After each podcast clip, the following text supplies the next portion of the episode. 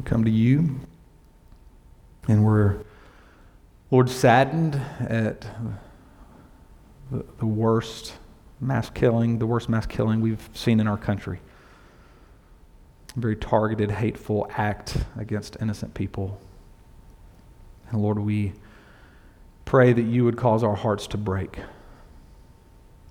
to, to weep and to mourn for the loss of life. We, we pray, Lord Jesus, that the families who are experiencing loss, fa- friends of those who were taken unjustly, that you would be near to them, you would bind up the brokenhearted. Lord Jesus, we, we shake our head at the evil that exists in this world, and we know that, that one day, someday, you will wipe it all away.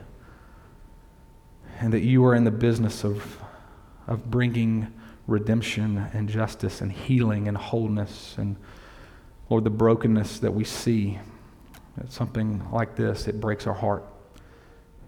And we pray, Come, Lord Jesus. Come, Lord Jesus, make all that is sad untrue. Would you right all that is wrong? Would you lift up all of our heads? Lift our eyes to you, the one who heals, the one who is present.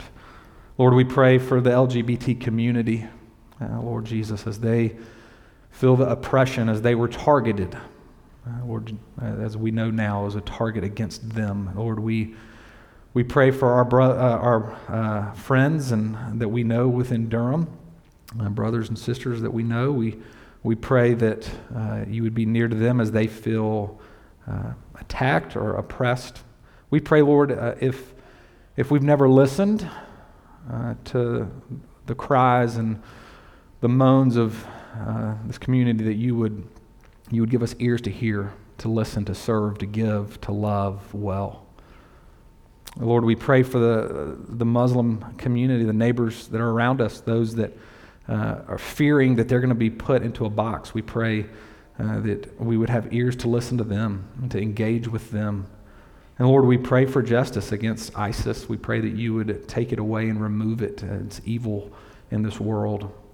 But Lord, may we love and listen to our Muslim neighbors uh, that are fearing now. And Lord Jesus, what's hard for me is to listen and to love to those who speak with uh, venom and those who are angry uh, and want to kind of put themselves against others. And Lord Jesus, would, would your love really melt our hearts to, to listen and to love? And even those who speak against, you know, they even speak against us, would we love well? Would we, uh, like Jesus, give and sacrifice and listen? Lord Jesus, would you bind us together? We thank you uh, that you are uh, redeeming and reconciling and restoring and renewing uh, but Lord, we pray that you would come, Lord Jesus, and make it all new. That you would right all that is wrong. Give us hope, Lord Jesus. If we feel hopeless, we, we pray that we would see you, and we thank you that this, this is not our home, that we are exiles living in a, in a strange world, a world that we often don't understand. And we pray for you to come so that we can truly be home. So in Jesus' name we pray. Amen. Well, thanks for letting us do that. And uh, I know one of our favorite things is to have the congregational prayer. So, kind of removing that for this time uh, was was felt, but we felt like it was very needed for us to pray uh, specifically about what happened in Orlando. Well, I didn't introduce myself, but my name is Daniel. If I haven't met you, I'm uh, one of the pastors here, and I'm really glad you're with us this morning. And, and we're starting our new series for the summer uh, that we've titled "Rest for the Soul." We're looking into the Psalms this summer. And I absolutely, unashamedly love the Psalms. I love them. I, I personally read it at least one psalm a day. It's, it is good for my heart, it's good for my soul. And, and one of the big reasons I often find myself reading the Psalms is that, uh, is that I often find myself tired. I get physically tired, it's been, it's been a, a busy year in the life of our church, and at times I put more on my plate than I should. I let things creep into my schedule, and so I get physically tired. I get emotionally tired, uh, whether that be because of relationships or hardships. I get spiritually tired. Uh, as a pastor, I often find myself falling into the trap of spending time in fellowship with God in order to teach or to give away rather than just to be with God. I, I get socially tired. hearing of mass shootings, local shootings, oppression, injustice. I get culturally tired trying to be a constant learner of the true reality of our culture and context here in Durham. So I just I get tired.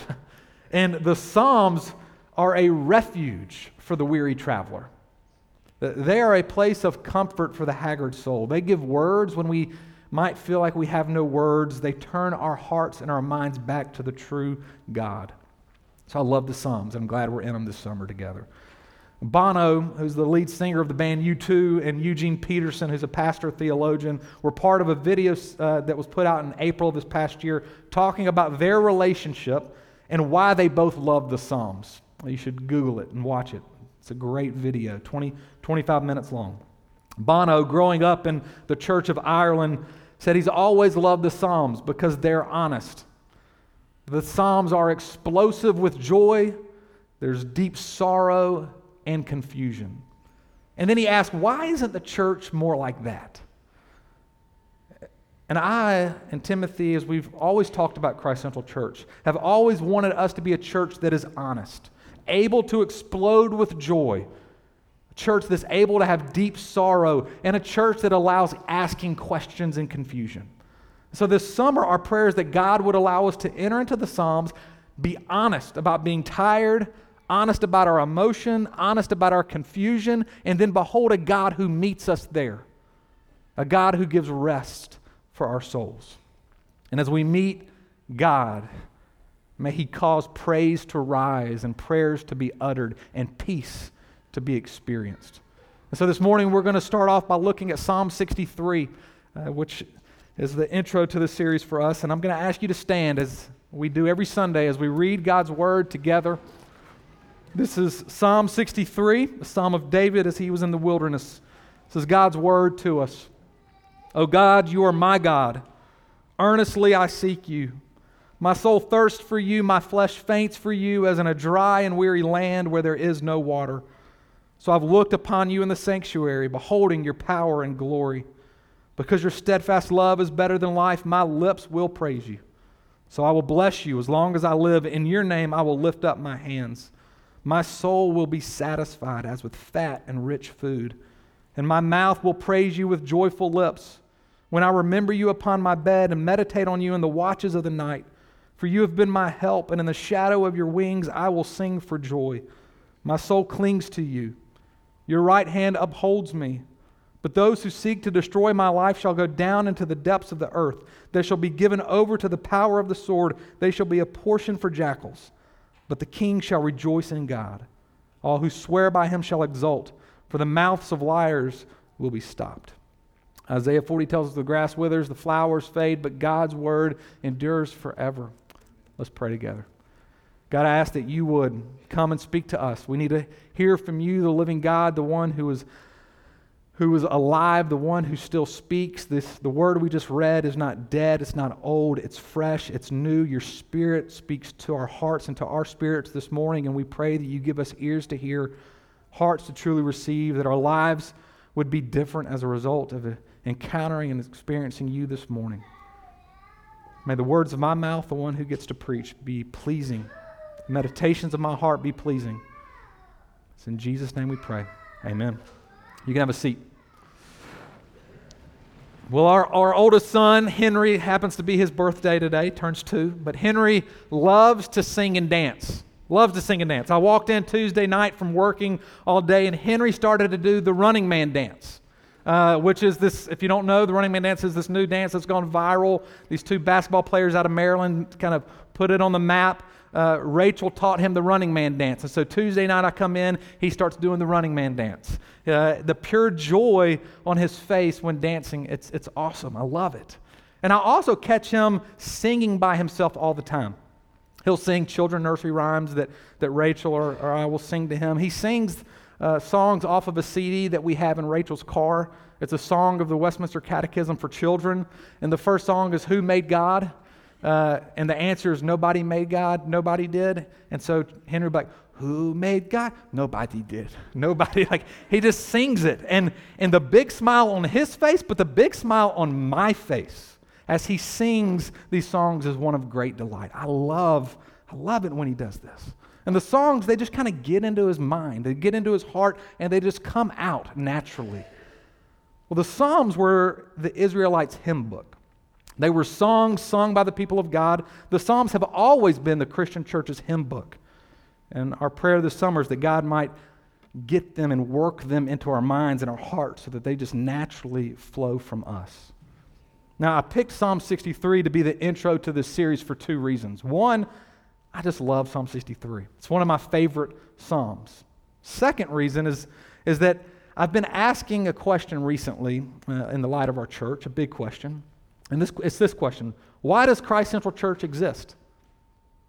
Why do we exist? Now, there can be many answers to that question, and in the fall, we're actually going to preach a series on why we exist. But uh, there's many answers. Right? We exist to build community. We exist to love our neighbor. We exist to, to seek justice and the renewal of the city. We exist to reach the world. But there's an ultimate reason. There's a chief reason. We exist to worship God. Our ultimate aim is not one another. It's not our neighbor. It's not this city. It's not the world. Our ultimate aim in all things must be the honor, glory, and worship of God. There's an old Gary Larson Far Side cartoon. If you ever saw the Far Side cartoons, uh, where uh, this guy is sitting on the clouds with his wings and a harp, and right, he's in eternity, he's worshiping, and he thinks to himself, "I wish I'd brought a magazine. wish I'd brought a magazine." So worshiping God and worshiping God for all eternity can sound really boring to many of us. Right, on a cloud with our harp Wish we would have brought a magazine just so the time would pass a little faster. Why does worshiping God for all of eternity and worshiping God now fail to move us? What has David, the author of Psalm 63, discovered that's moved him to worship like he is? And how can we change into this kind of person? We're going to look at three things this morning. The first thing into changing into this kind of person that we see in Psalm 63 is that we must understand what is the center of worship. Let's understand the center of worship. The subscript of the psalm says this is a psalm of David when he was in the wilderness of Judah. And we know that David was king when he wrote this psalm because David refers to himself as king in verse 11 which means the context for this psalm was written by David as he was king in Israel, fleeing from Absalom, his very own son. See, we see that in 2 Samuel 15. Now, today's Father's Day, and we like to celebrate relationships with our fathers on Father's Day. David was not having good days as a father. he was not having good times with his son. His own son attempted a coup to overthrow David as king. So he's, he's feeling conspired against, pursued in order to be murdered, all to remove the kingdom from his rule so that his son Absalom can become king. As a result, David's in the wilderness. He's in the dry and weary desert. David's confused, feeling betrayed, hurt, sad, alone.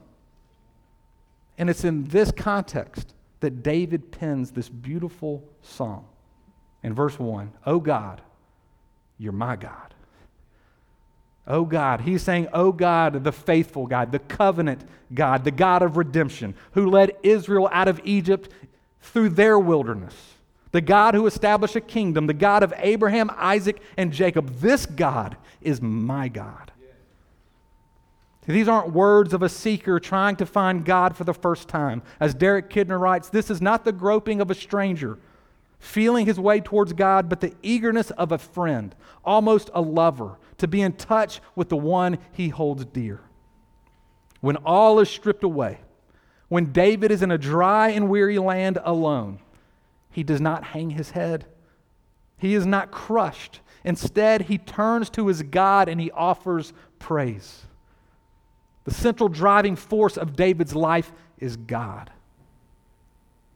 What's the central driving force of your life? How do you even know what that might be? Well, the obvious answer is it's what you worship. What you worship drives your life. Well, how do you know what you worship? Let me give you two ways to evaluate. What crushes you when it's removed from your life? What crushes you when you don't have it? What causes you to hang your head or to depress your heart? Might be what you worship. Here's a second way to evaluate. David says, I remember you in the watches of the night. What do you think about when you're all alone? What does your heart and your mind daydream about? What makes you anxiously stay awake in bed as it races through your mind? It can be the approval of others, fearing rejection, wanting to be liked. This is one that I find myself worshiping often. Put on top of that, though, it could be the approval of your parents, still driving you no matter how old you might be. Maybe it's your family and how your family appears. Maybe it's your career Maybe it's your dating relationship or your marriage. It could be sex, power, money, comfort. Could keep listing what it might be. But your view of yourself and view of the world is controlled by what you worship. I'll even say that your identity comes from what you worship. So, how do you know what you are worshiping? You have to examine what crushes you and what you're looking to. And I'll tell you this that only God, only God can give you the identity that you're looking for, and only God can stand up in, under any pressure or any stress that you might, might face. Everything else will fail you. Another way, let me give you another, one other way to, to see if God is the central driving force of your life or if something else might be. What role does praise play in your life?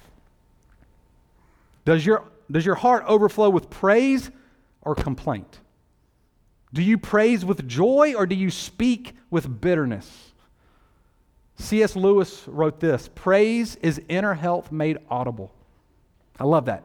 Praise is inner health made audible. A heart that's set on God, finding their identity in God, their worth and value in God is healthy and thus shouts praise.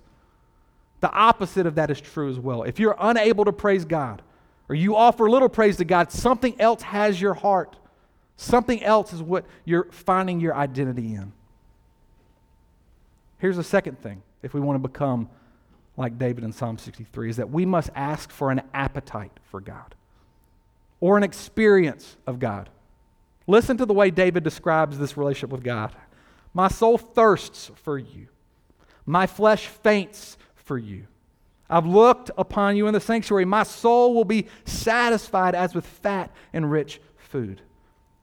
David describes a very intense, whole body aching longing for God. There's a story on TV about a, a person dying from an infection that caused kidney failure. And they placed the patient on dialysis. And during that time, none of their family was allowed to come and give them water. Water became all that the thirsty person and patient would talk about. No one could bring a container of liquid into the room because the, the patient just wanted to take it and drink it. They were so thirsty. The only relief was a moist sponge placed in their mouth, and they kept biting pieces of it off because they were so thirsty. They ached so deep with thirst. This is how David prays. This is how David longs. I want you, my God. I am desperate for you. I love this quote by John Eldredge Christianity has nothing to say to the person who's completely happy with the way things are. Its message is for those who hunger and thirst, for those who desire life as it was meant to be. Our relationship with God should be expressed by great desire, whole body aching. And thirst and desire, it's how the Bible talks about the believer and the non believer. Uh, I'm sure if you've read John chapter 4, Jesus' interaction with the woman at the well, Jesus describes her pursuit of love, sex, of being with five different men as a thirst. She is longing for something more, and Jesus tells her that this thirst can only be, be quenched by Him. Longing, desire. Now, I'm sorry to say that, that many people in our stream of faith today, Reformed evangelicalism, would describe their relationship with God primarily with cognition intellectual assent, not worship. Many of us are scared to talk about desire, longing, emotion. Right? We can encounter thirsty people, those on the outside of the church and those on the inside of the church, and, and we like to give thirsty people pretzels or some salt water to drink. by suggesting here's another book, right? Here's one more book, as if gaining information will quench the thirst. Information and knowledge, great. We love it.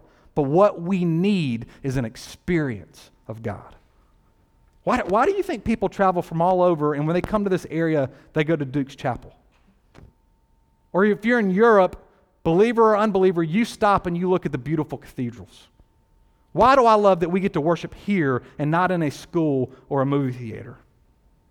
There is something about these places that usher us into an experience of God, not just cognition and intellectual assent. Experiencing God in the Christian life, it's not low fat business. It's not skim milk. It's, it's like deep, thick, heavy cream. It's not salads, but it's prime rib and gravy. Right? God and God alone and experiencing Him satisfies our souls. Experiencing God and worshiping is what allows David to say that your steadfast love is better than life. It's what, it, what caused Paul to be able to say in Acts 20, verse 24, But I do not count my life of any value, not as precious to myself, if only I may finish my course to testify to the gospel of the grace of God, because they are experiencing God. The last thing that we need if we want to be like Psalm 63 is that we must actively cultivate worship. So I want to give you a few ways to cultivate this experience of God and worship of God. The first it's not anything you can really do, but more something you can be aware of. And that's desert experiences. Desert experience. David was in a desert, a dry and weary land, though there was no desert in David's heart. Eugene Peterson translates verse 1 God, you're my God. I can't get enough of you. I've worked up such hunger and thirst for God, traveling across dry and weary desert. Worked up hunger, traveling through the desert. Catch that the desert times are the times that God wells up hunger and thirst. When things are stripped away, when we feel alone, when we feel rejected, these are the times when God creates hunger and thirst. The wilderness, it's actually a gift from God. See, it's when the bed of life is the softest that we're tempted to rise late and be lazy in our pursuit of God. And when comfort is gone and the bed of life is hard, we tend to rise early and we tend to seek the Lord. So praise God for the wilderness. Praise God for that He's gracious enough to bring you into the desert places so that your heart can turn and experience and be satisfied by Him. Here's the second thing you can do to cultivate meditate on God's Word. Look at verse 6. When I remember you upon my bed and meditate on you in the watches of the night, Spend time in prayer, talking to God, sharing your secrets with God, and then let God share his secrets of his grace and of his gospel with you. And the way he does that is by his word. Let him remind you who he is. Meditate on God's word. Now, the word meditate here, it's the same word that the prophet Isaiah uses to refer to a lion growling over its prey. See, meditate's not just reading quickly over God's word to say you did it. It's a lion growling over its prey. Or I like to think about my old dog Tucker, who, if you gave him a bone, he'd take it in the backyard, he'd gnaw on it for hours till it was completely gone. That's meditating on God's word. You're gnawing on it, you're devouring it. The, the video of Bono and Eugene Peterson that I mentioned earlier, it, it also showed the development of their relationship. And Bono was the one who contacted Peterson to thank him for his translation of the Bible, which is the message. And, and Peterson, he didn't know who Bono was. Uh, Bono kept trying to pursue him and to build a relationship with him. And the video had a clip of, of Eugene Peterson talking with a host uh, at, a, at a large conference. And they're on stage in front of hundreds of people. This was years ago. And the host says, I heard Bono invited you to dinner and you told him no. And, and Peterson said, Yeah, I was finishing up you know, the translation of, of the Bible. I had a timeline to meet. I just had, I had to do it. And the host said, You might be the only person in the world who would say no to having dinner with Bono. And, and Peterson, you could tell he was a little shocked by that. And he, he shocked and he kind of smirked and he said, Yes, Dean, but it was Isaiah. I was spending time with the prophet Isaiah. That's a man in love with the God of the Bible. That's a man who, like my dog, was no, gnawing on the Word of God for hours, loving being with God. So, will you rise early and go to bed at night meditating and feasting on God's Word? Without it, you will not worship. Let me give you one other way to cultivate worship obedience. Obedience. Now, maybe you're going, where does the psalm say that? I don't see that in, in Psalm 63. Look at verse 8. It says, My soul clings to you. Your right hand upholds me. My soul clings. That's the same word as cleave in Genesis chapter 2. As a, a woman shall cleave to her husband. It's the language of devotion.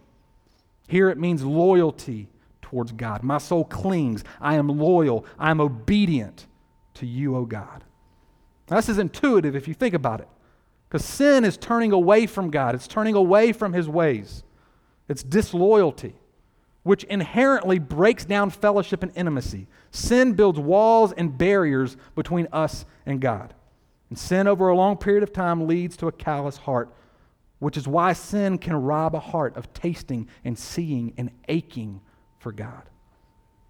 But if we can, in the midst of our sin, see a God, verse 8, whose right hand upholds us.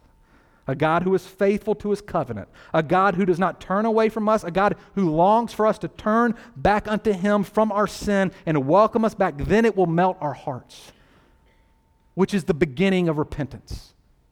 And repentant hearts are worshiping hearts. Broken and contrite hearts are hearts prepared to be filled with the love, grace, and joy of knowing Christ. Now remember, the context of the psalm was a really bad Father's Day. a son planning a coup d'etat on his own father, a disloyal son who wanted to be crowned king. Yet David can write this. And I think verse 3 really is the key in understanding how David can pen this beautiful psalm. He says, Because your steadfast love is better than life. God the Father's love is better than life.